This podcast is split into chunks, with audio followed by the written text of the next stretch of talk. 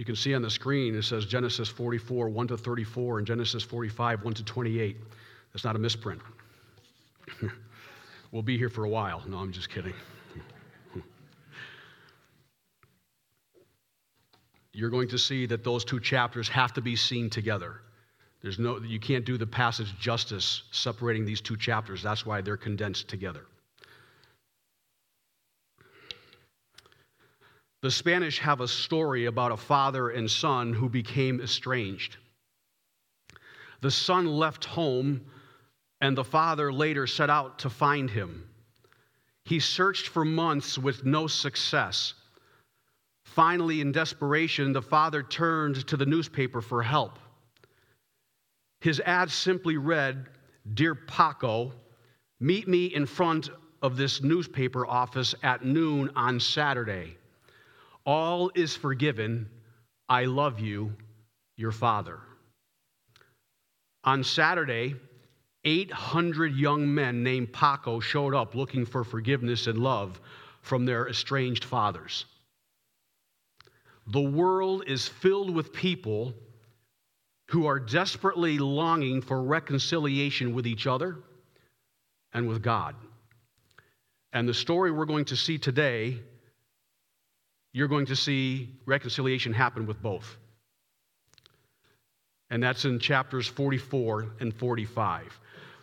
Reconciliation. We all need reconciliation. Maybe some of you have broken relationships with family members, friends. Reconciliation. What is reconciliation? How would you define it? Reconciliation is simply the restoration of friendly relations with God primarily. Reconciliation is the restoration of having friendly relations with God, which implies that human beings, by nature, don't have that.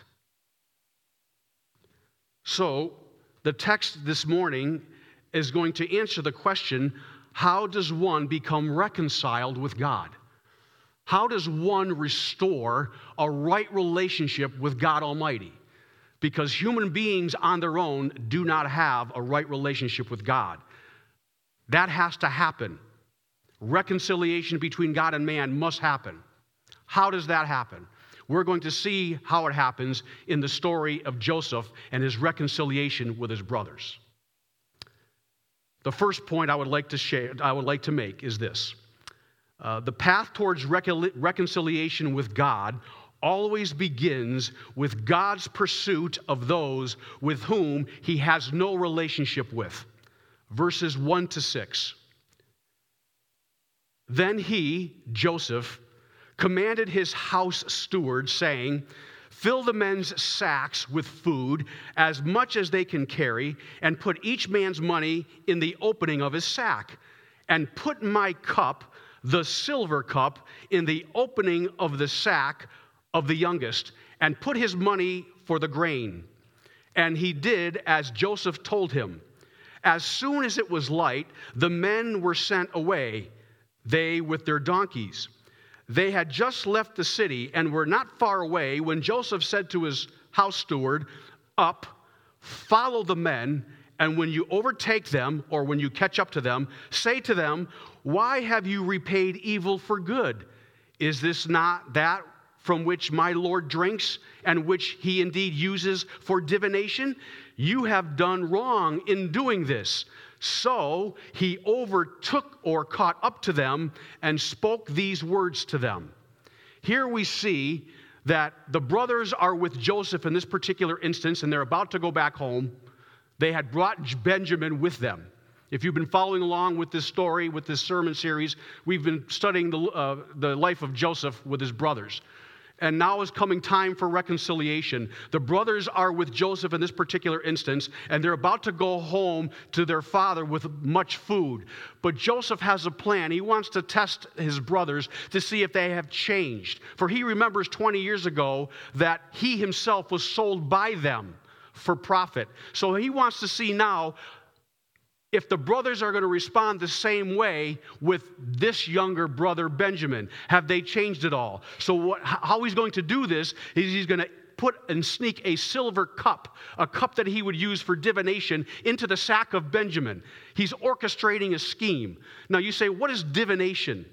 What is divination? Divination was the practice or the art of predicting or trying to find out what was going to happen in the future. That's what divination was. In this particular instance, uh, Joseph is putting his silver cup, the cup that he would use for divination. Those who practiced divination were normally uh, those individuals of high standing in the Egyptian culture. Joseph is not an Egyptian, he's Jewish, but he wants to portray that he's Egyptian to his brothers okay? And so it wasn't very common to have a goblet stolen, but have a, a drinking goblet. But if it was a goblet of divination, if it was a cup used for divination, that would have been hard to replace. So Joseph says, This is a cup of divination that I'm putting into this sack, okay? Now, uh, in this particular case, the divination or the art of trying to predict the future was called either oleomancy, which was pouring oil into water, hydromancy, which is pouring water into oil, or the more general term, lecanomancy, which is the observing of the actions of liquids in some kind of container. When you pour water into oil or oil into water, it will create shapes and it will, be, it will begin to swirl and uh, you'll have movements in the cup. And so, those who practice divination by this means would look at the formation and the patterns of the liquid with the oil and the water, and they would examine it, and they would be able to determine whether or not you're going to have crops, whether you're going to have a child, would you have success in your future or would you have failure in your future? So Joseph is acting like he's a diviner because he's an Egyptian. He's really not, but he's portraying one as a good Egyptian uh, monarch would, would do. Okay? And so he sends his brothers away, Joseph does. And he tells his steward to go chase after them, catch up to them. Joseph ultimately wants to be reconciled with his brothers. That's the point. And so he sends his steward on his behalf to catch up to them, to overtake them, to ask them a question. And so, in the process of having his steward go after his brothers, it is the very first step that we see in reconciliation. That is exactly how God brings about reconciliation with humanity. He initiates it, He starts it. There's no way any one of us would be reconciled with God if He doesn't pursue us. Joseph's brothers had no inclination of being reconciled with their brother. They didn't even think he was alive. Reconciliation always starts with the love of God for his fallen creatures. Always. If you're reconciled with, some, with, with God Almighty, it's because he was seeking you out. When you may not have been aware of it, he was seeking you out. He was seeking me out. The first step in reconciliation. When you have a broken relationship, some of you may have broken relationships with family members, friends, or coworkers. If you take the first step for the purpose of reconciliation, you are being godly. It is a godly step. It's a hard step. There is nothing in any one of us that was lovable in God's eyes in our brokenness, but He did it anyway, right?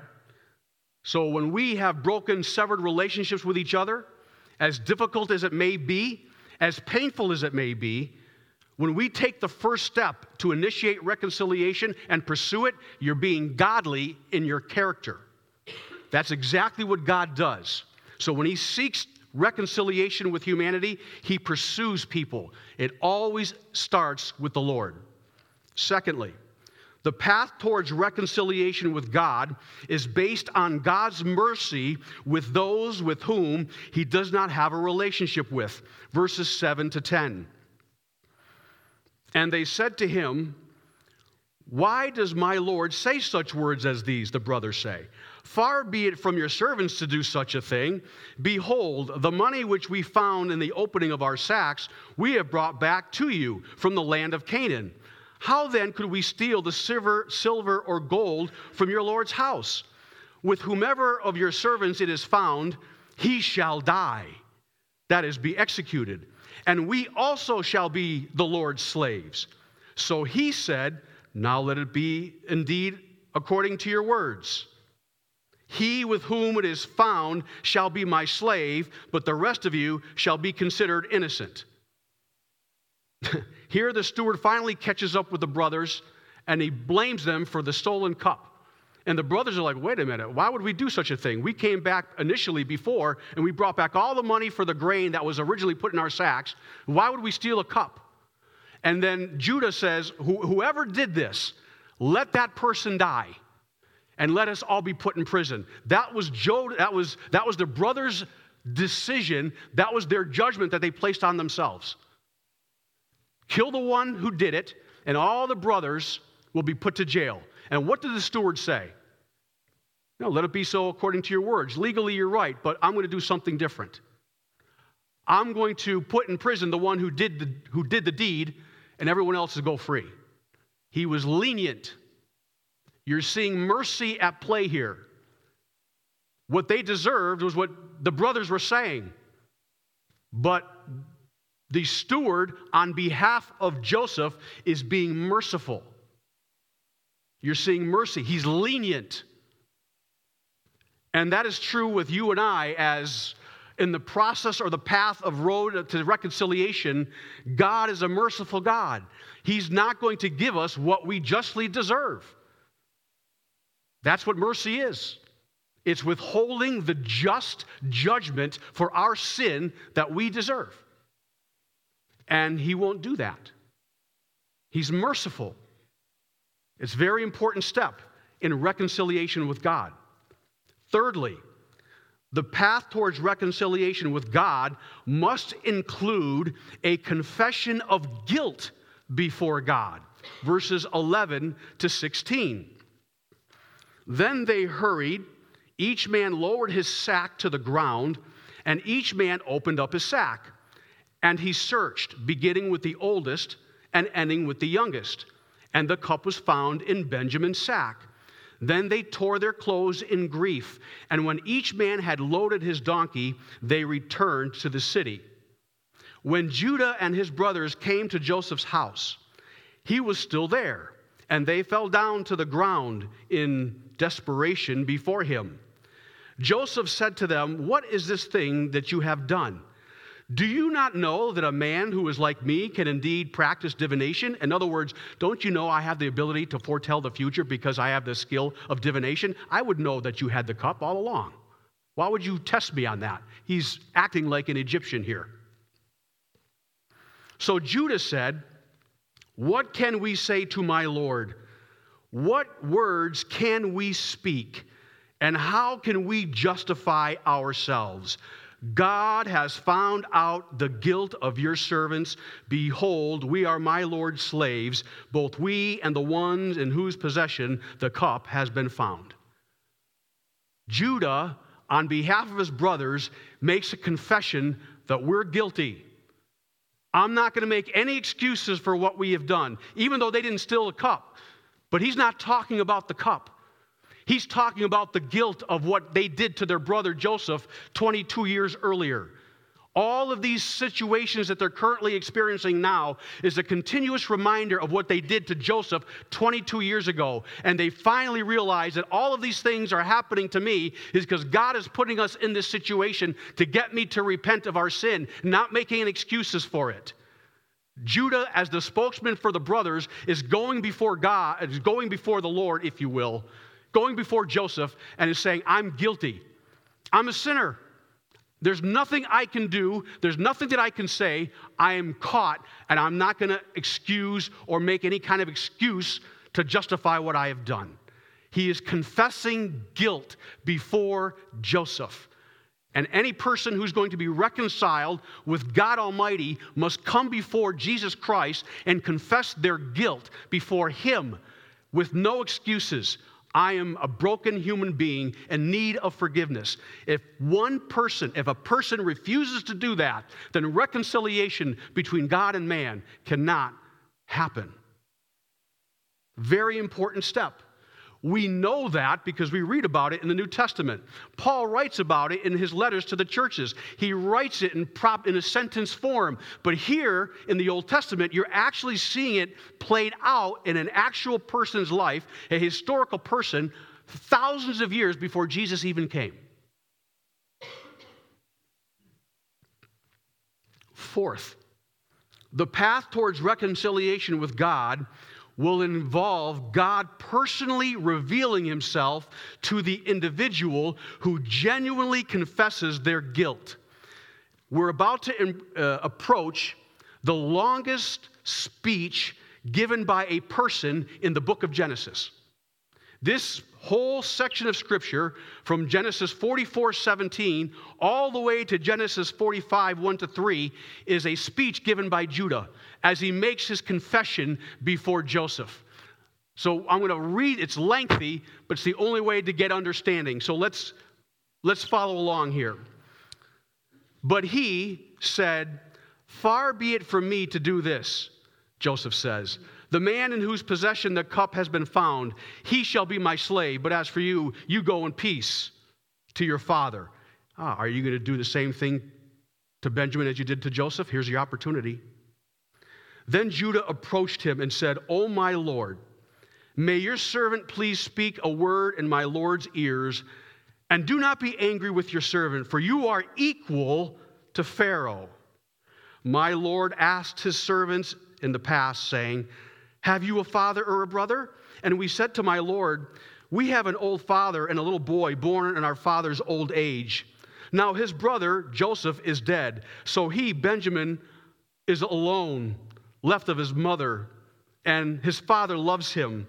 Then you said to your servants, Bring him, Benjamin, down to me, so that I may set my eyes upon him. But we said to my Lord, The boy cannot leave his father, for if he should leave his father, his father would die.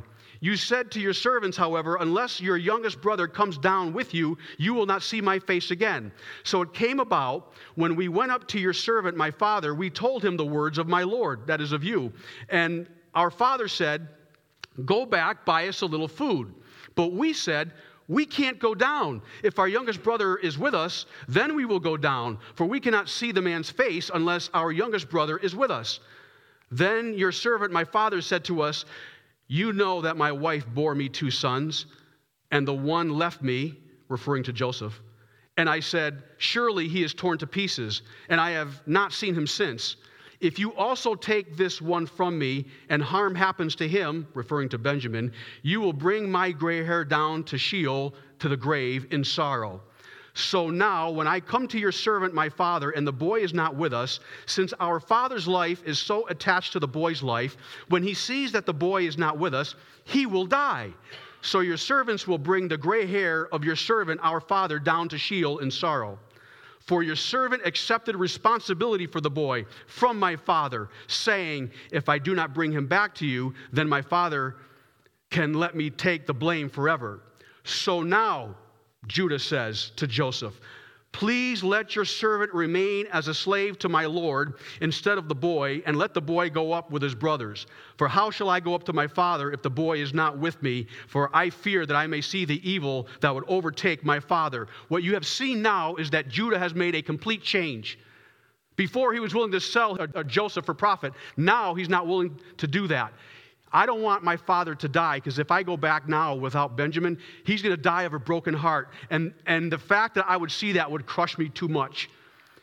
22 years ago, he didn't think two wits about bringing a blood stained, soaked tunic and say, Hey, is this, is this your son's? Judah's heart didn't care about his father's pain 22 years ago, didn't care what his father and the anguish his father was going to experience when Joseph was no longer with him. But you see ex- a, a, a, dramatic change of heart in Judah and the brothers because now he's not willing to do that again. I don't want to see my father suffer, so I'll suffer instead. Now, watch what happens to Joseph when he sees the dramatic change in Joseph, uh, in Judah and his brothers. Watch what Joseph does. Then Joseph could not control himself before all those who stood by him. He cried out and he says, Make everyone go out from me. So no one stayed with him. when Joseph made himself known to his brothers, and he wept aloud, so that the Egyptians heard it, and the household of Pharaoh heard it. And Joseph said to his brothers, I am Joseph. Is my father still alive? But his brothers could not answer him because they were dismayed. They were shocked. After all this time, Joseph finally is going to take the blinders off and uh, he's going to reveal, take the mask off, and he's going to reveal himself to his brothers. When he sees that their hearts were changed and they were willing to confess their guilt, making no excuses, Joseph revealed his identity to his brothers. That is exactly what happens when a person confesses their guilt before God and makes no excuses. The one, Jesus Christ, who has been hidden from them, will take off his mask, if you will, and will begin to reveal his identity to the person who has confessed their guilt and, have, and had their hearts changed. That is exactly what happens. People who are unwilling to confess that Jesus Christ is Lord has, does not have the experience of Jesus unveiling who he is to them. And notice the nature of the revelation it was private. It was private.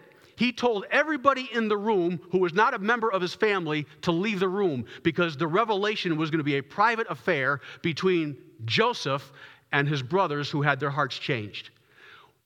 The revelation of Jesus Christ when he reveals himself to you, is a private matter between you and him. It's a private matter. When he reveals himself to you privately, when he reveals his identity to you, and you get an understanding of the book, the Word of God, because of the Spirit within you, it's a private matter. He's only going to reveal certain things to you because of your relationship with him. Just because he reveals it to you doesn't mean the whole household that you share your house with is going to get the same revelation. It's not. That will be contingent on their willingness to confess one's guilt before Almighty God. So the revelation is personal and it is very intimate. What God shares with me is personal and intimate, right?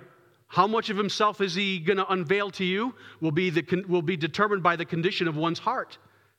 The hardness of the heart will limit Jesus' willingness to reveal himself to you. The softer the heart, the more he will reveal. And you can see that their hearts have changed. Joseph's brothers' hearts have. And so, because their hearts have changed, they've acknowledged their guilt, Jesus reveals himself. Has nothing to do with human intellect. This is revelation. This is Jesus making himself known to you. You could not know me unless I chose to reveal myself and my past and my experiences to you. There's no, you could make assumptions, but unless I chose to reveal myself to you, you could never know me, no matter how smart or intelligent one may be. Same thing with Jesus Christ. We cannot know him unless he chooses to reveal himself to us. And that is exactly what's happening here. So, the path towards reconciliation with God will involve God personally revealing himself to the individual who genuinely confesses their guilt, and it will be, and it will be done so privately, intimately. Fifthly, the path towards reconciliation with God will always include the restoration of communication between the guilty party and God. Verses 4 to 15. So Joseph said to his brothers, Come near to me, please. I would love to see their faces when Joseph unmasked himself to them. Before, he was speaking through an interpreter, he was speaking Egyptian. But now he's going to speak differently. And just to look on their faces to find out the brother whom they thought was dead is alive, I would pay to see that.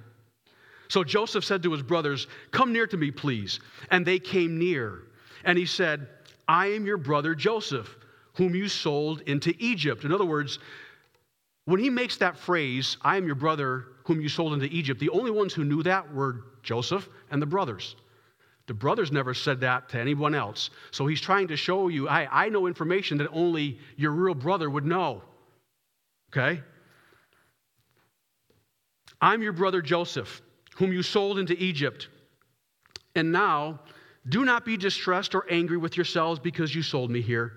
For God sent me before you to preserve life. For the famine has been in the land these two years, and there are yet five years in which there will be neither plowing nor harvest. And God sent me before you to preserve for you a remnant on the earth and to keep alive for, for you many survivors. And so it was not you who sent me here, but God sent me here. He has made me a father to Pharaoh, that is, a chief counselor or advisor, and lord of all of his house and ruler over all the land of Egypt. Hurry and go up to my father and say to him, Thus says your son Joseph, God has made Lord, has made me Lord of all Egypt. Come down to me and do not wait. You shall dwell in the land of Goshen, and your children and your children's children, and your flocks and your herds, and all that you have. There I will provide for you, for there are yet five years of famine to come, so that you and your household and all that you have do not come to poverty. And now your eyes see, and the eyes of my brother Benjamin see, that it is my mouth that speaks to you. You must tell my father of all my honor in Egypt, and of all that you have seen. Hurry and bring my father down. Then he fell upon their brother Benjamin's neck and wept. And Benjamin wept upon his neck, and he kissed all his brothers and wept upon them. After this, his brothers talked with him. After all of this, his brothers talked with him. This is the first time the brothers speak as brothers since Genesis chapter 37 when the story began. And what happened there? When Joseph received the coat from his father, the brothers saw it. And what happened? What was the response of the brothers? They hated him and they could not speak peaceably to him. There was no communication from that point on. When we see here that the brothers talked with Joseph, you're seeing a reestablishment, a restoration of the communication between Joseph and his brothers. And that is exactly what happens when human beings are reconciled to Almighty God. You confess your guilt, He reveals Himself to you, and the communication between the broken, fallen sinner and God Almighty is restored. That is exactly what happens. There is no communication between God Almighty and the person prior to confession and change of heart. We don't often hear that. God knows everything about every person. Not every person on this planet is redeemed, but He knows everything about every person. But if the person is not a person who is willing to acknowledge Jesus, Christ and his rightful place as Lord, as risen from the grave, then the, the communication that should go on between God and the person does not happen because God is not on speaking terms with that individual. That's how God sees it. Reconciliation be- between God and man restores the communication link between God and the person. And now you can communicate with our Heavenly Father through Jesus Christ. You see that? That's what's happening. So, reconciliation with God will include the restoration of communication between the guilty party and God. Sixthly, those who have been reconciled with God will experience the generosity of the Heavenly Father, verses 16 to 20. When the report was heard in Pharaoh's house, Joseph's brothers have come, it pleased Pharaoh and his servants. And Pharaoh said to Joseph, Say to your brothers, do this load your beasts and go back to the land of Canaan and take your father and your households and come to me, and I will give you the best of the land of Egypt, and you shall eat the fat of the land, the very best. And you, Joseph, are commanded to say this Do this. Take wagons from the land of Egypt for your little ones and for your wives, and bring your father and come. Have no concern for your goods, for the best of all the land of Egypt is yours. Here you're seeing Pharaoh the one who was superior to Joseph in the story, is going to be extremely generous to Joseph's brothers because of the reconciliation that had happened between the brothers and, jo- and Joseph, the son. And notice what he does when Joseph says to his brothers, Come to Egypt, you can stay in the land of Goshen. Pharaoh one ups up and says, I'll give you the best of all the land of Egypt. And when Joseph is speaking to his sons, he says to his sons, his, his, his brothers, he says to his brothers, Bring your male descendants, your sons and your grandsons, your descendants and your, your offspring, bring them here. Pharaoh says, I want you to take, take wagons with you, and I want your little ones to come, and I want your wives to come, so that they don't have to walk here on foot. You're seeing the generosity of Pharaoh here. And when one is reconciled with God through the Son, Jesus Christ, then you will experience the generosity of the Heavenly Father. You get one, you get the other. He who has the Son has the Father also, the Father's generosity. Okay? Those who have been reconciled with God will experience the generosity of the Heavenly Father. Seventh, those who have been reconciled with God ought to maintain peaceful relations with those who have also been reconciled with God. Verses 21 to 24. The sons of Israel did so, and Joseph gave them wagons according to the command of Pharaoh, and gave them provisions for the journey. To each and all of them he gave a change of clothes. But to Benjamin he gave 300 shekels of silver and five changes of clothes. To his father he sent as follows 10 donkeys loaded with good things of Egypt, and 10 female donkeys loaded with grain, bread, and provision for his father on the journey. Then he sent his brothers away, and as they departed, he said to them, Do not quarrel along the way. These brothers have all been reconciled to each other and with Joseph. And Joseph was very well aware that on the journey by themselves, that the possibility of getting them, of having them quarrel over what has happened in the past was very real. And that is true of the church. Far too often, those who have been reconciled to the Heavenly Father by faith in Jesus Christ often quarrel with one another. Maybe one of you are in a quarrel with someone who is a believer. It happens. It's not to be critical of those who do, because it happens. But Jesus warns those who have been reconciled with himself not to quarrel with others who have also been reconciled to the Heavenly Father through faith in Jesus. It doesn't look good for the testimony of the church. If the people out there will know that we are Jesus' disciples by our love for one another, quarreling one another is not a very good example of loving one another. And so it's, a, it's a, uh, an instruction to us that if you do have a broken relationship, a strained relationship with someone within the church, either within this particular congregation or with another believer outside of the church, we have an obligation and a responsibility to seek reconciliation. Those who have been reconciled with God ought to maintain peaceful relations with those who have been reconciled to God. And finally, the path towards reconciliation with God should always lead us to share the good news that Jesus Christ is alive. Verses 25 to 28. So they went up out of Egypt and came to the land of Canaan to their father Jacob. And they told him Joseph is still alive, and he is ruler over all the land of Egypt.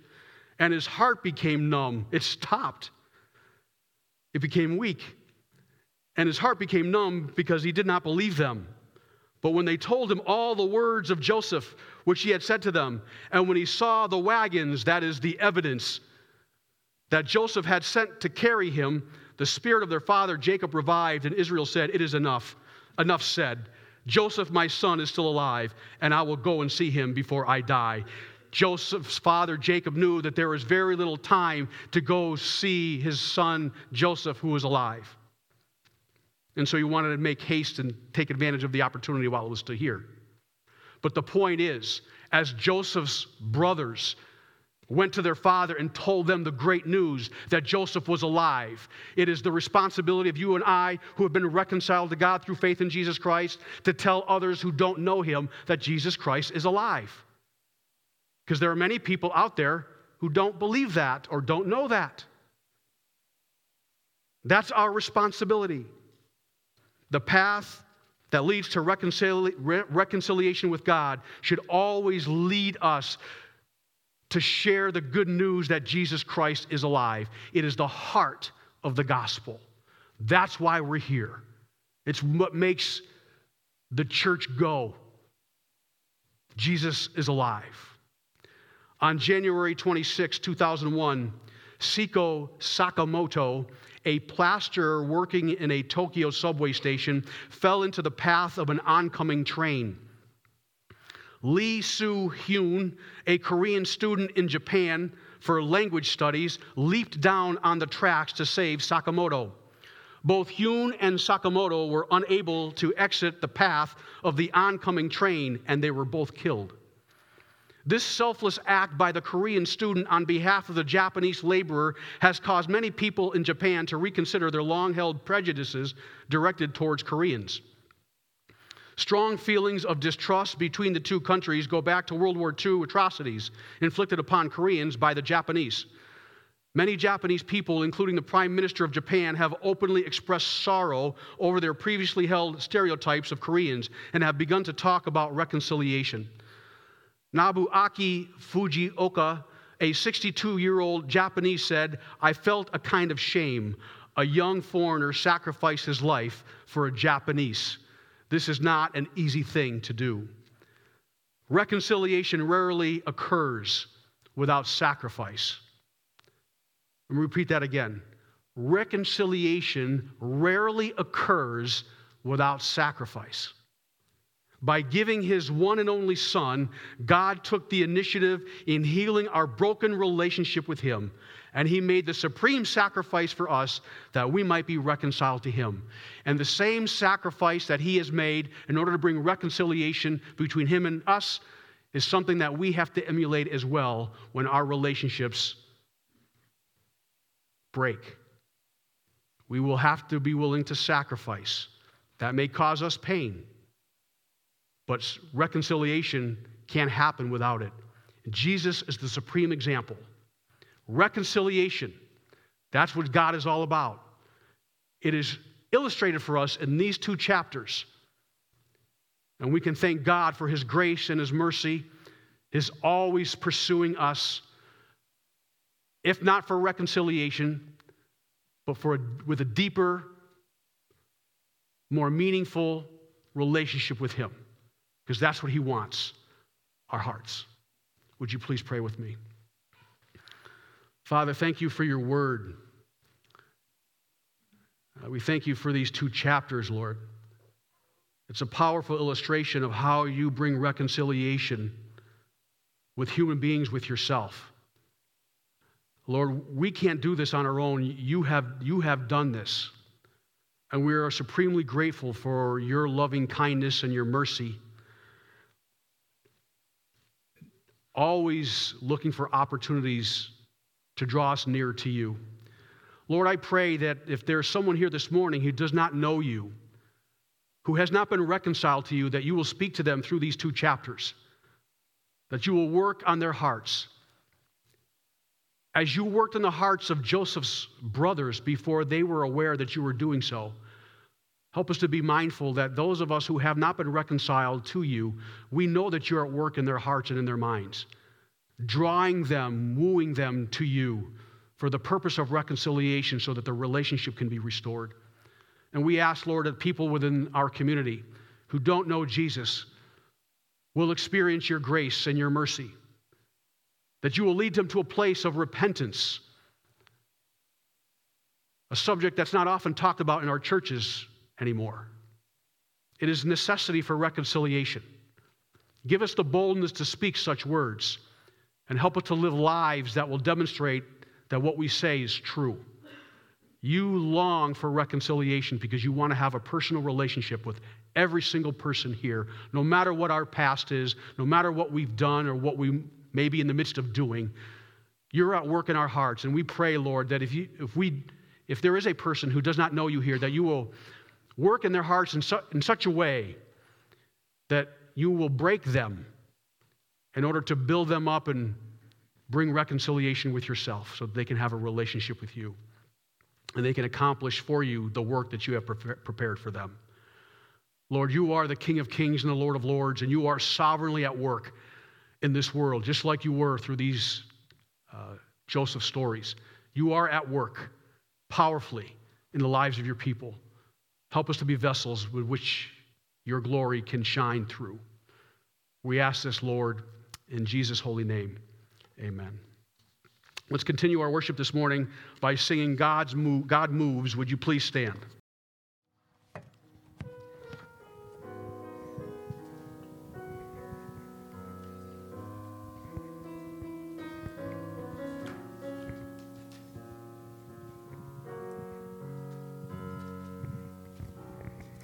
God moves in a mysterious way, to perform. He plants His footsteps in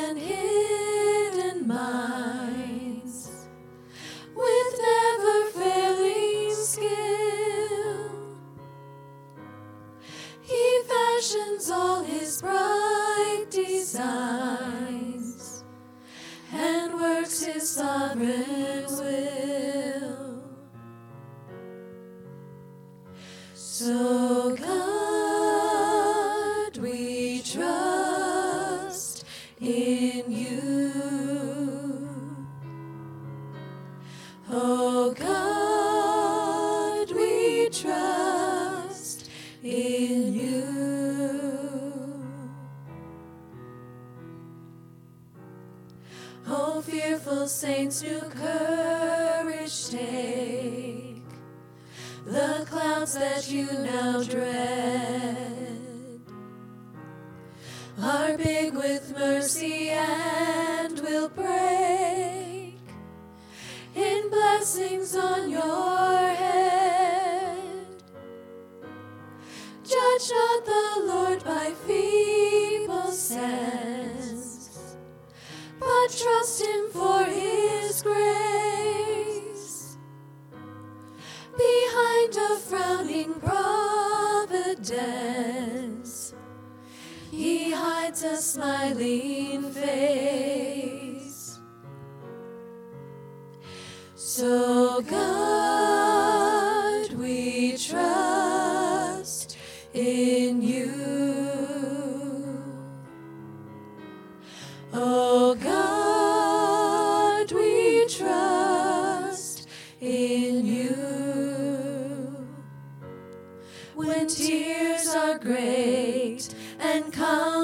few, we hope in mercies ever new. We trust in you.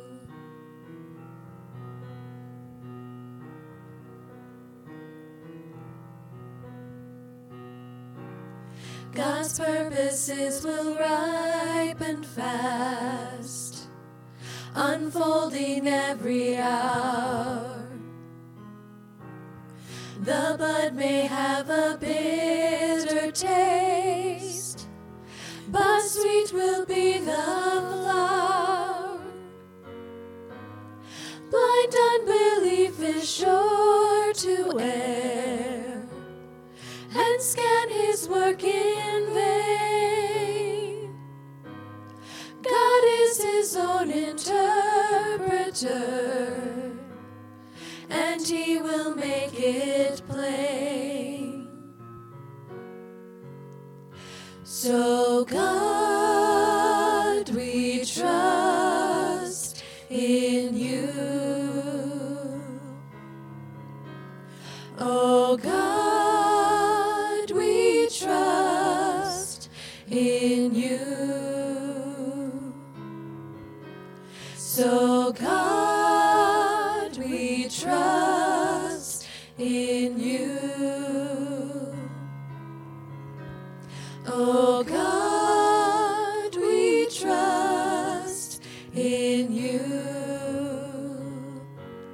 When tears are great and comforts few, we hope in mercies ever new. We trust in you.